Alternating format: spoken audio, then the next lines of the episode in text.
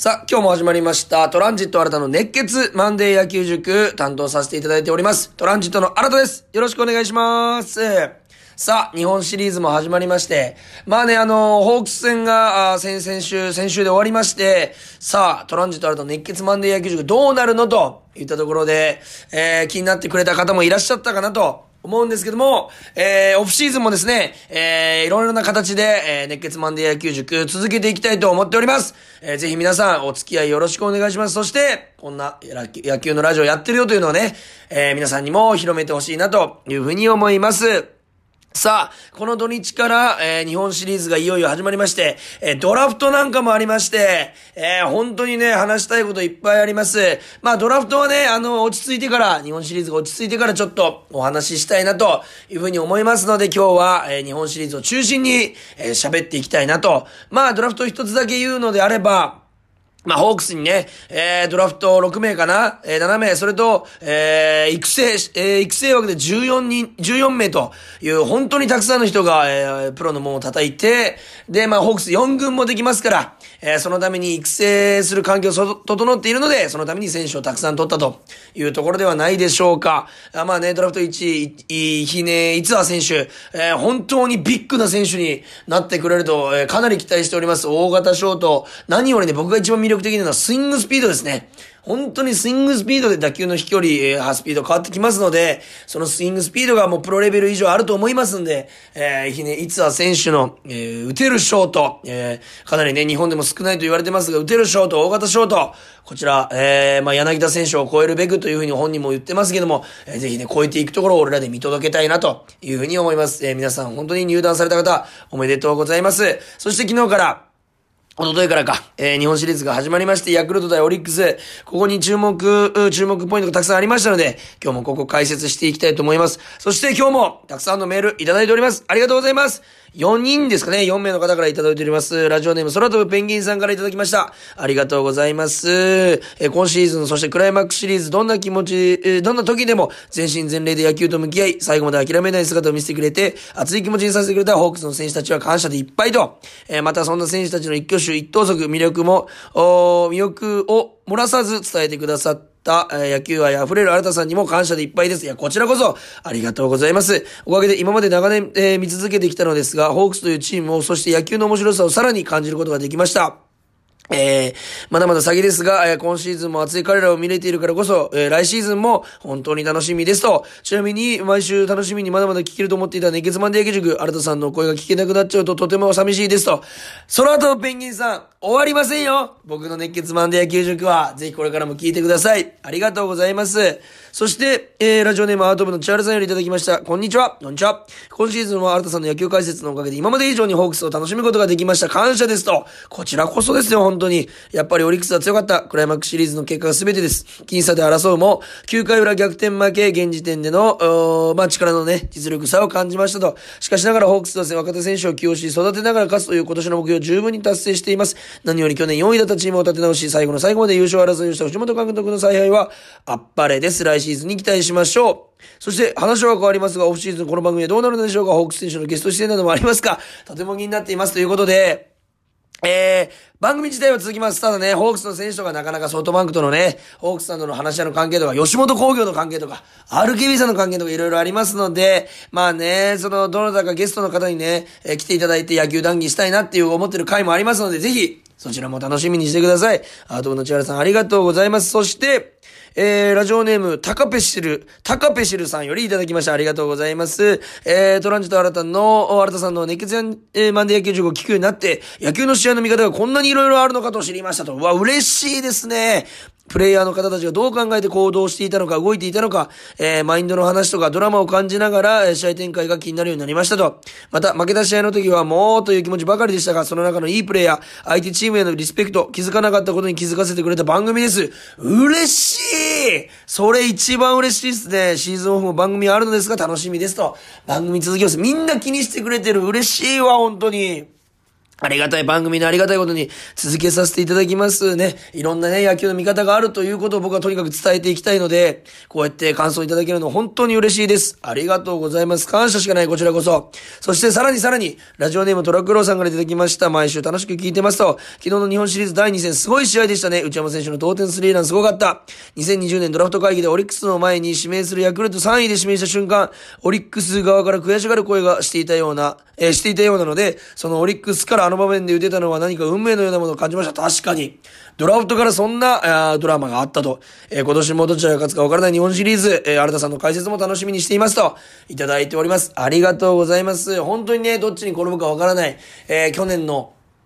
えー、後ほど喋りますけど、去年の続きのような日本シリーズが行われていると、本当にね、いってん差を争う好ゲームとなっておりますので、ここからも目が離せない、えー、といったところではないでしょうか。そして、えー、さらに、あの、じゅうにがつに、えー、予定ではですね、えー、いろいろな福岡の各地のショッピングモールで、えー、突然ですけど、あの、ホークスのね、えー、選手とのトークショーが予定されております、今年も。えー、まだね、時間場所が確定しておりませんけども、も、えー、もし状況が整えばそちらもご報告させていただきます。えー、現役のホークスの選手と、えー、トランジット新たがトークショーを行うというイベントもありますので、ぜひそちらの告知もしていきたいと思いますので、皆さん頭の片隅にでも置いてくれてたら嬉しいと思います。それでは今日も日本シリーズに試合となりますが、たっぷり振り返っていきましょう。始めていきます。プレイボール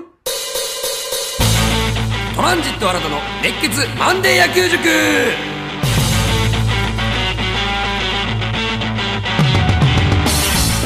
さあ、それではに試合、日本シリーズに試合を振り返っていきましょう。まずはですね、だいいち戦、えー、ヤクルトオリックス、えー、初戦、えー、ヤクルト小川さんが先発、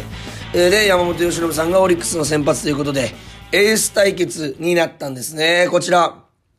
やっぱりどうしても初戦落としたくないので、えー、まあどちらもエースできたと。で結果的にどちらもごかいで、えー、降板ということになるんですけども、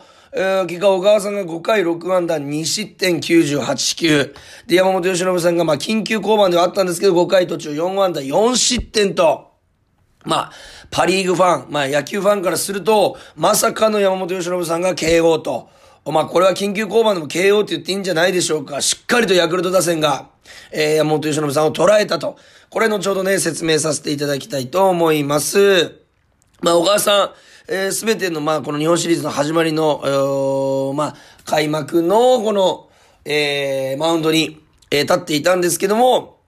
えー、福田さん、宗さん、中川圭太さんと、初回、えー、見事に、えー、ゴロフライ、ゴロで、えー、危なげない立ち上がり、えー、まあ、解説の方も言ってましたけど、一番緊張するところでしっかりと、自分の球でストライクを取って、えー、まあ、スリーボールになるところもね、あったんですけども、そこでしっかりとフォアボールを出さず、アウトにしたと。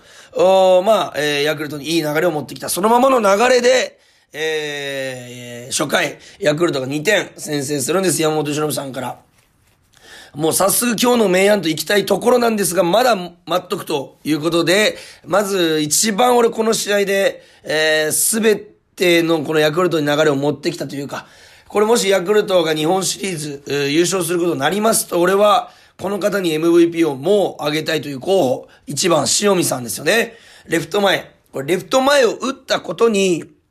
エムブイピー を上げたいんじゃなくて、初球のストレートを叩いたというところに エムブイピー でございます。これいつも僕がね、ホークス戦の時に言ってるんですけど、山本由伸さんを唯一打てるとしたら追い込まれる前の甘い球だと。追い込まれる球、あ、追い込まれる前の甘い球。例えばもう追い込まれてしまったらほぼ勝ち目ないので、やっぱり、えー、ストライクを取りに来た初球を叩くと。ファーストストライクを叩く、振りに行ってさらにいっきゅうで仕留める。これができれば、山本由伸さん攻略だといつも言ってるんですけど、いつも言ってこのいちねんかん来たんですけども、まさに塩見さんがそれを実行、レフト前に弾き返して、いきなりこのチームに勢いを持ってきた。しかも完璧に捉えました。ただ、あの、にばんの山崎幸太郎さんのところで、高津監督がバントをしなかったんですね。で、山本由伸さんからいってん取るの難しいと。で、いってん取ればこっちに流れが来ると言ったところで、僕は絶対山崎さんにバントさせると思ったんですけど、一回も構え見せずに打たせていったんですよ。これはかなり意外、えー、絶対に欲しい、えー、先制点だったはずなのに、攻めるんだと、いろんなことをやっていくんだという高津マジック、高津監督の采配の、まあ、すごいところが出たんじゃないかなと。まあ、ただ結果的に、えー、まあ、強気に攻めた結果、三振をしてしまうんですね、にばんバッター。えー、で、一塁ランナー進められずと思ったら、その三振の球で、えー、塩見さんが二塁を陥れる盗塁で、本当に強気の攻めをヤクルトがしてくるなという印象を受けました。えー、山本由伸さんをバントとか小技ではなく、えー、機動力とバッティングで破壊していこうと。えー、その後にね、バントもあるよっていうのを見せつつではあるんですけども、足を使って二塁を陥れたと。で、ランナーがさらに溜まって、えー、ごばんオスナさんの、まあちょっとね、いろんなネット上でも、テレビでも話題になりました、ファールなんじゃないか、フェアなんじゃないかというね、三塁線ギリギリのゴロで転がっていったのが、結果的にフェアという判定でオスナさんのタイムリーツーベースと。これでヤクルトが先制したんですけども、まあ基本的にね、いろんなこのあの三塁線、えー、抜けたあのあたり、えー、皆さん見ていただいた方はわかると思うんですけど、いろんなことが言われてるんですけども、基本的にあそこは三塁審判が、えー、判定するんですけども、ベースに当たっていればフェアなんですよ。で、ベースより、えー、ベースの時点でベースの上を通っていてもフェア。ベースよりファール側を通っていったらファールと。えー、その後にフェアゾーンに入っていたとしてもファールなんですよ。ただ、えー、そこを通過するときにベースに当たったんじゃないかとか、えー、かすったんじゃないかっていうのを、えー、三塁の審判、土山さんでしたっけが見てたから、一回ファールとしようとしたけどフェアだと。バウンドが変わってフェアだという風な判定をされて、え、ツーベースと。まあね、この、あそこも僕は正直リクエストを作ってほしいんですけども、なんであそこをリクエスト な, ないのかなというふうに選手としては思うと思うので、ぜひリクエスト採用してほしいんですけども、えー、まあ結果的にフェアと判定されて貴重な先制点と。いうことになりました。ただにかい表、すぐね、あの、オリックスが取り返すんですよ。えー、紅林さんのタイムリーと、福田さんの押し出しで。ただこの全ての起因はにかい表、先頭バッター吉田正尚さんにフォアボールを出してしまった小川さんのピッチングと。やっぱり先頭のフォアボールが、えー、このね、えー、絶対に抑えないといけないところなんですよ。点取った後なんで。そこで、一番悪い結果、フォアボールを出すと、やはり追いつかれるかなと、にてん取られるかなといった、このまさに野球試合の流れでございました。えー、そして、さんかい裏に塩見さんのホームラン、よんかい裏にオスナさんのホームラン、で、もう完全に山本由伸さんを打ち崩したと。これすごいっすよね。パリーグ普段、えー、山本由伸さんあんだけ打てない。よく対戦してるのに。ヤクルトはあんまり対戦してない。去年ぐらいかな、対戦したの。日本シリーズとか。交流戦ぐらいかな。投げたのかな。それでも、えー、しっかりとコンタクトして、えー、いってると。これはなんか変な苦手意識がないというのはいいのかもしれないです。日頃パリーグはもうあんだけ抑えられてる。今年じゅうごしょうごはい。えー、勝ち越しをじゅういちにんで作ったという、えー、おそらく沢村賞を取るであろう山本由伸さんなんですけども、パリーグの中では打てないかもしれないという苦手意識があるかもしれない。ただそんな中でヤクルトは、えー、まあ苦手意識を持つことなく対戦できた。これも良かったところじゃないかなと。えー、しかも塩見さん追い込まれてのストレート。おー、なんかあの、インコース低めをね、あんだけ畳んでバックスクリーンに横に持っていけるって、さすがの塩見さんの技術とパワーだなと。あー、本当にあの、瞬発力というか、えー、があるんだなというふうに感じました。力を一瞬で発揮する力、えー、さすが塩見さんだなと思いました。そして、よんかい裏、オスナさんの左中間ホームラン、これは初球なんですね。やっぱり、山本由伸さんを打ち崩すなら、追い込まれる前に叩くと。カットボールが甘く入ってきたんですけど、逃さずいっきゅうで。このね、シリーズで次の試合も説明しますけど、オスナさんは大活躍なんです。にしあいれんぞく猛打賞を打ってますし、シーエス では エムブイピー ではあります。ファイナルステージで。ってことは、えー、ヤクルト、えー、オリックスサイドからすると、このオスナさんの、おー、抑え方、これが重要になってくると。えー、なぜなら、えー、オリックスで言うと吉田正尚さんの後の杉本さん。えー、ホークスで言うなら柳田さんの後のデスパイネとか。デスパイネさんとか。で、ヤクルトで言うと、村上宗隆さんの後のオスナさんなんですよ。これ何が言いたいかっていうと、えー、よんばんバッター、そのチームの一番軸となるバッター、まあ、申告敬遠でもいいかなと思うようなバッターの次、必ずランナーが溜まった状態で回ってくるんですよ。えー、宗隆さんの後はオスナさん。ただ、このごばんが結果を出すとチームを勝ちに導くことができる。えー、これなぜかと言いますと、この、勝負しないといけなくなるんですね。村上宗隆さんで。なぜならその後のオスナさんが当たっているから。ってなるとバッテリーからしたらに、ふたりよんばんが続くみたいな感じでめちゃくちゃ嫌なんですよ。そこの役割をうまく吉田、あ、オスナさんがしているといったところが、この、ヤクルトの強みではないかなというふうに思います。そして今日の明暗はごかい表のオリックスの攻撃でございます。よん対にとにてんビハインド、負けている状態で迎えたごかい表、どうしても次のいってんを取らないと負けてしまうと。オリックスからすると。で、ヤクルトからすると、次のいってんを早く先に取りたい。ろく対さんにしてしまいたい。そういった中、よん対にというにてん差で迎えたときに、えー、まず宗さんがワンアウトからライト前で出塁。えー、そして、中川圭太さんのところで、えー、盗塁をしてしまうんですね。あ、してしまうというか、盗塁をするんです。ただ、アウトになってしまう。で、その後、中川圭太さん、スリーベースが生まれて、吉田正尚さん、フォアボール。杉本さん、デッドボールで、ツーアウト満塁で、西野さんがショートフライ。これはもう西野さんが悪いという、この、このよにんもいちイニングでランナーが出たのにいってんも取れなかったというこのちぐはぐになってしまった攻撃が今日の明暗かなというふうに思います。やっぱりこう、よにんランナーを出すということは、あ結果的に全部単打、全部フォアボール、デッドボールであったとしてもいってんは入ってるわけですよ。ただそこでいってんも取れなかった。えー、ごかいでにてん差、ここで取れなかった。さらに中軸でいってんも取れなかったといったところが、まあオリックスからしたら痛かったのかなと、明暗を分けてしまったのかなというふうに思います。で、はっかい表、T岡田さんタイムリー打っていってん差追いつきますけども、まあ宗隆さんが三冠王の意地というか、意地というか、三冠王の力を見せつけて、フルカウントから右中間へ、平野さんから、えー、ソロホームラン、で勝負ありと、ご対さんでヤクルトが初戦を取ったと。去年はオリックスが初戦をサヨナラで取りましたから、えー、逆パターンになったということになるんですけども、ヤクルトもオリックスもじゅう安打じゅう安打ということで、えー、僕結構ね、ロースコアのね、まあ、試合になるかなと。まあ、ロースコアは、ちょっとロースコア、あ、ロースコアじゃないか、ご対さんなので。もっと落ち着いた試合になるかなと思ったんですけど、じゅう安打ずつ出たというのは結構意外でしたね。えー、山本由伸さんもう一回ローテ回ってきますので、そこでどういう対策をヤクルト打線に取っていくのか、逆にヤクルト打線をどこをまた狙っていくのか、ここがまたね、後半、えー、もう一試合、えー、神宮に帰ってきてから、えー、投げる小川さんと山本由伸さんの勝負、これはかなり期待、えー、したいなと。また面白いところが増えるなといったところでございます。初戦をヤクルトが取ったと。そして昨日のだいに戦さん対さんのの同点引き分けということで、よねんぶりだったかなの引き分けになりました。昨日日曜日、ヤクルト、オリックスさん対さん、ヤクルト先発サイスニードさん、よんかいろく安打に失点。そして、オリックスの先発山崎幸也さん、よんかいよん安打無失点と。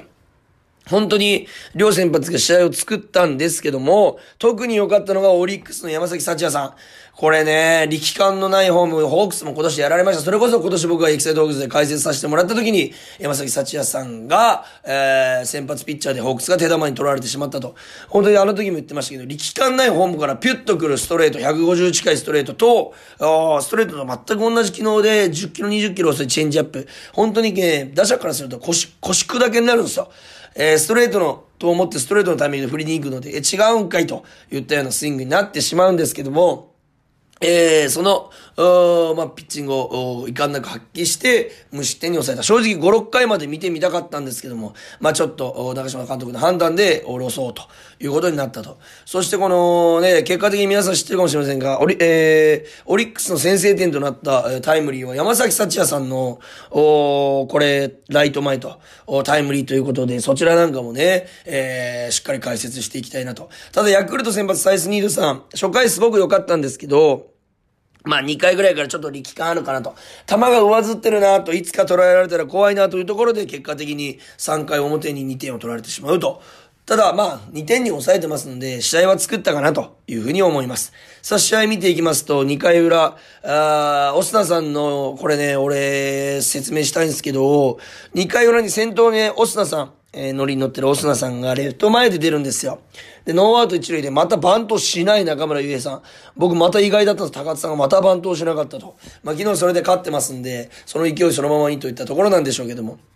中村悠平さんがレ、えー、ライトにフライを打ってしまうんですね。えー、本来、えー、ノーアウト一塁、ライトフライが上がると大体のケースがハーフ A と言いまして、ランナーはハーフ A、ハーフウェイという行動になるんです。それは、えー、落としたり、打球が落ちたら、えー、三塁に行けるように、で、取られたら一塁に戻れる距離に、えー、ランナーを出ておくと。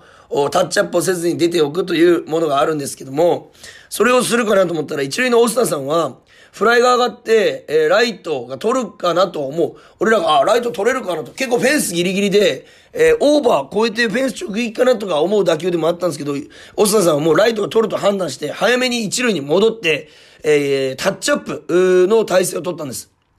で、結果的に、杉本さんがフェンスにぶつかりながら取ってこけ、えー、こけるというか倒れ込んだんですよ。でもすぐ起き上がって二塁投げたんですけど、タッチアップでオスナさんが一塁から、えー、二塁を落とし入れたと。もう超超超超超高走塁、えー、だったと。普通はハーフウェイしているのに、えー、で、フライ取ったら戻ると。なんで一塁、ツーワンアウト一塁のままなのに、ワンアウト二塁を作った。結果的に、えー、バントと同じ形を作れたと。しかも打つ可能性まであったということで、えー、外国人の選手がこれだけの積極的な走塁をする、うというのが、まあ、このチームの強みなのかなと。そして判断の速さにびっくりしました。あのタイミングでもう、まあ本人も思ったより中村悠平さんの打球がライトに伸びたのでびっくり、えー、したっていうのは、オスナさんはびっくりしたというのは正直だと思うんですけども、早めにもう取ると、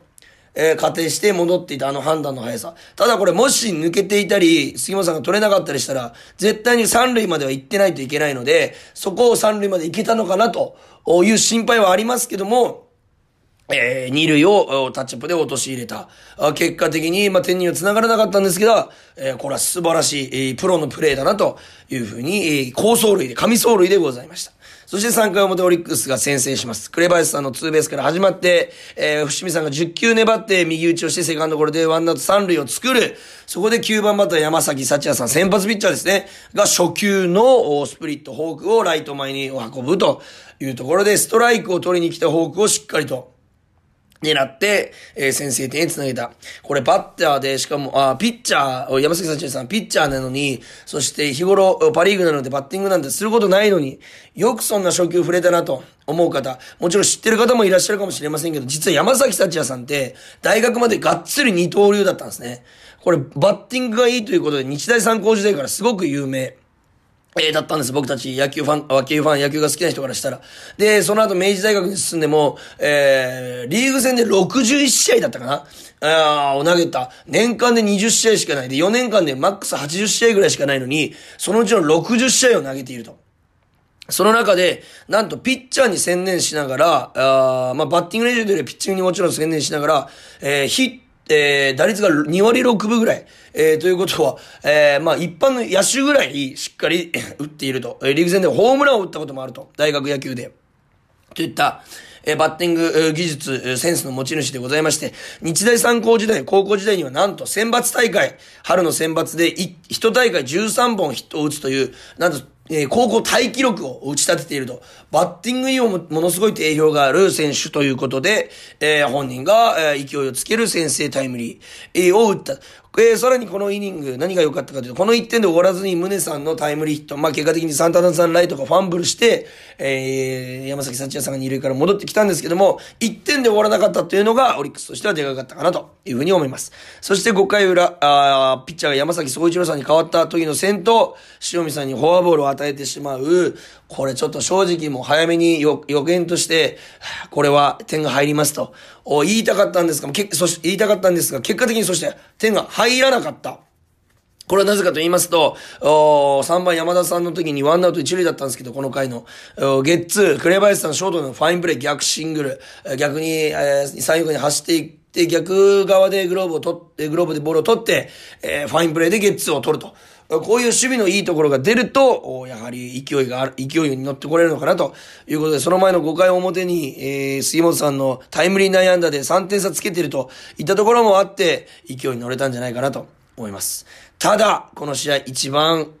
もう僕も思わず エスエヌエス に載せちゃったんですけど、きゅうかいうらですよね。もうさんたいぜろということで、ほぼ、ほぼ、オリックスの勝ちが決まった状態で、えー、まあ、セットアッパー、信頼のおける安倍翔太さんを、安倍さんを、マウンドに、えー、送るんですよ。あのー、中島監督が。ただそこで、えー、内山さん、ヤクルト、若干はたちの内山さんが、同点、値千金の同点スリーランを放って、試合を振り出しに戻すと。これすごいですよね。まずね、すごかったのは先頭の宮本さんが、きゅうきゅう粘ってツーベースで出るんです。そして塩見さんがフォアボールで繋ぐ、ノーアウト一二を作った状態で、えー、代打内山さん、えー、残っているベンチの野手で一番打てるバッターということで、内山さんが、えー、ピッチャーへの代打で出てきました。そこでにきゅうで追い込まれたんですね。その時点でも勝負ありだと。もう きゅうじゅうごパーセント ぐらいはもう安倍さんの勝ちなんです、ピッチャーの。ただ、追い込まれてから低めのフォーク、決め球の安倍さんのフォークをにきゅう見逃したんです。しかもバットも全く出ることなく平然と。これは本当に内山さんのすごいところで、あんだけの大舞台、しかもツーストライク追い込まれてる、完璧に追い込まれた状態、ピンチの状況であの球を冷静に見逃せるというメンタルと技術力、さすが奥川さんをと一緒に、えー、高校にねん生の時に全国制覇したなと、それぐらいのメンバーだなと思わせるぐらいのえー、バッティン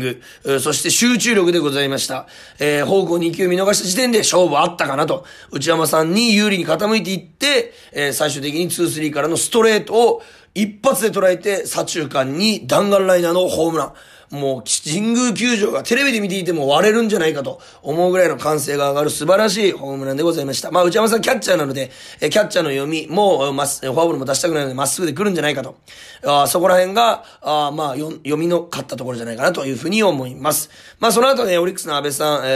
ー、もうサヨナラの大ピンチだったんですけど、山田哲と村上宗隆、オスナさんこここの三人超当たってる三人、まあ山田さん当た当たってないと調子は悪いんですけども、村上さんオスナさんと当たってる二人を含めさんにんを三者凡退に抑えた。これはまあ安倍さんの切り替えの能力がすごかったかなというふうに思います。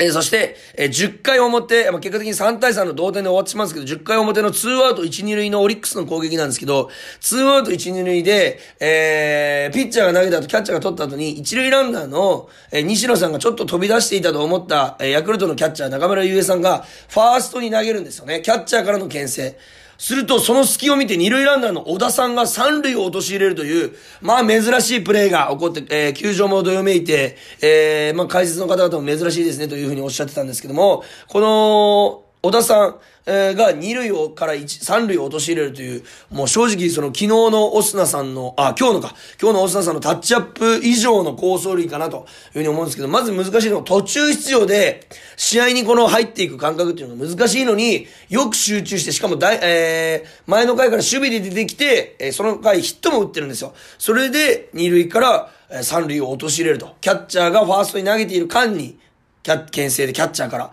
セカンドランナーがの小田さんが三塁を陥れると、判断の速さも素晴らしかった。さすが職人ベテランだなというふうに思いました。これね、もし動画上がってたとしたらツイッターかなんかで見てほしいな。あー絶対に見てほしい。この小田さんの判断の速さ、そして足の速さ、そしてスライディングの無駄なさ。もう一塁のオスナさんが三塁投げられなかったんですよ。完璧なスタートだったから、えー、このね好走塁、お互いに好走塁、そしてお互いにファインプレーも出た。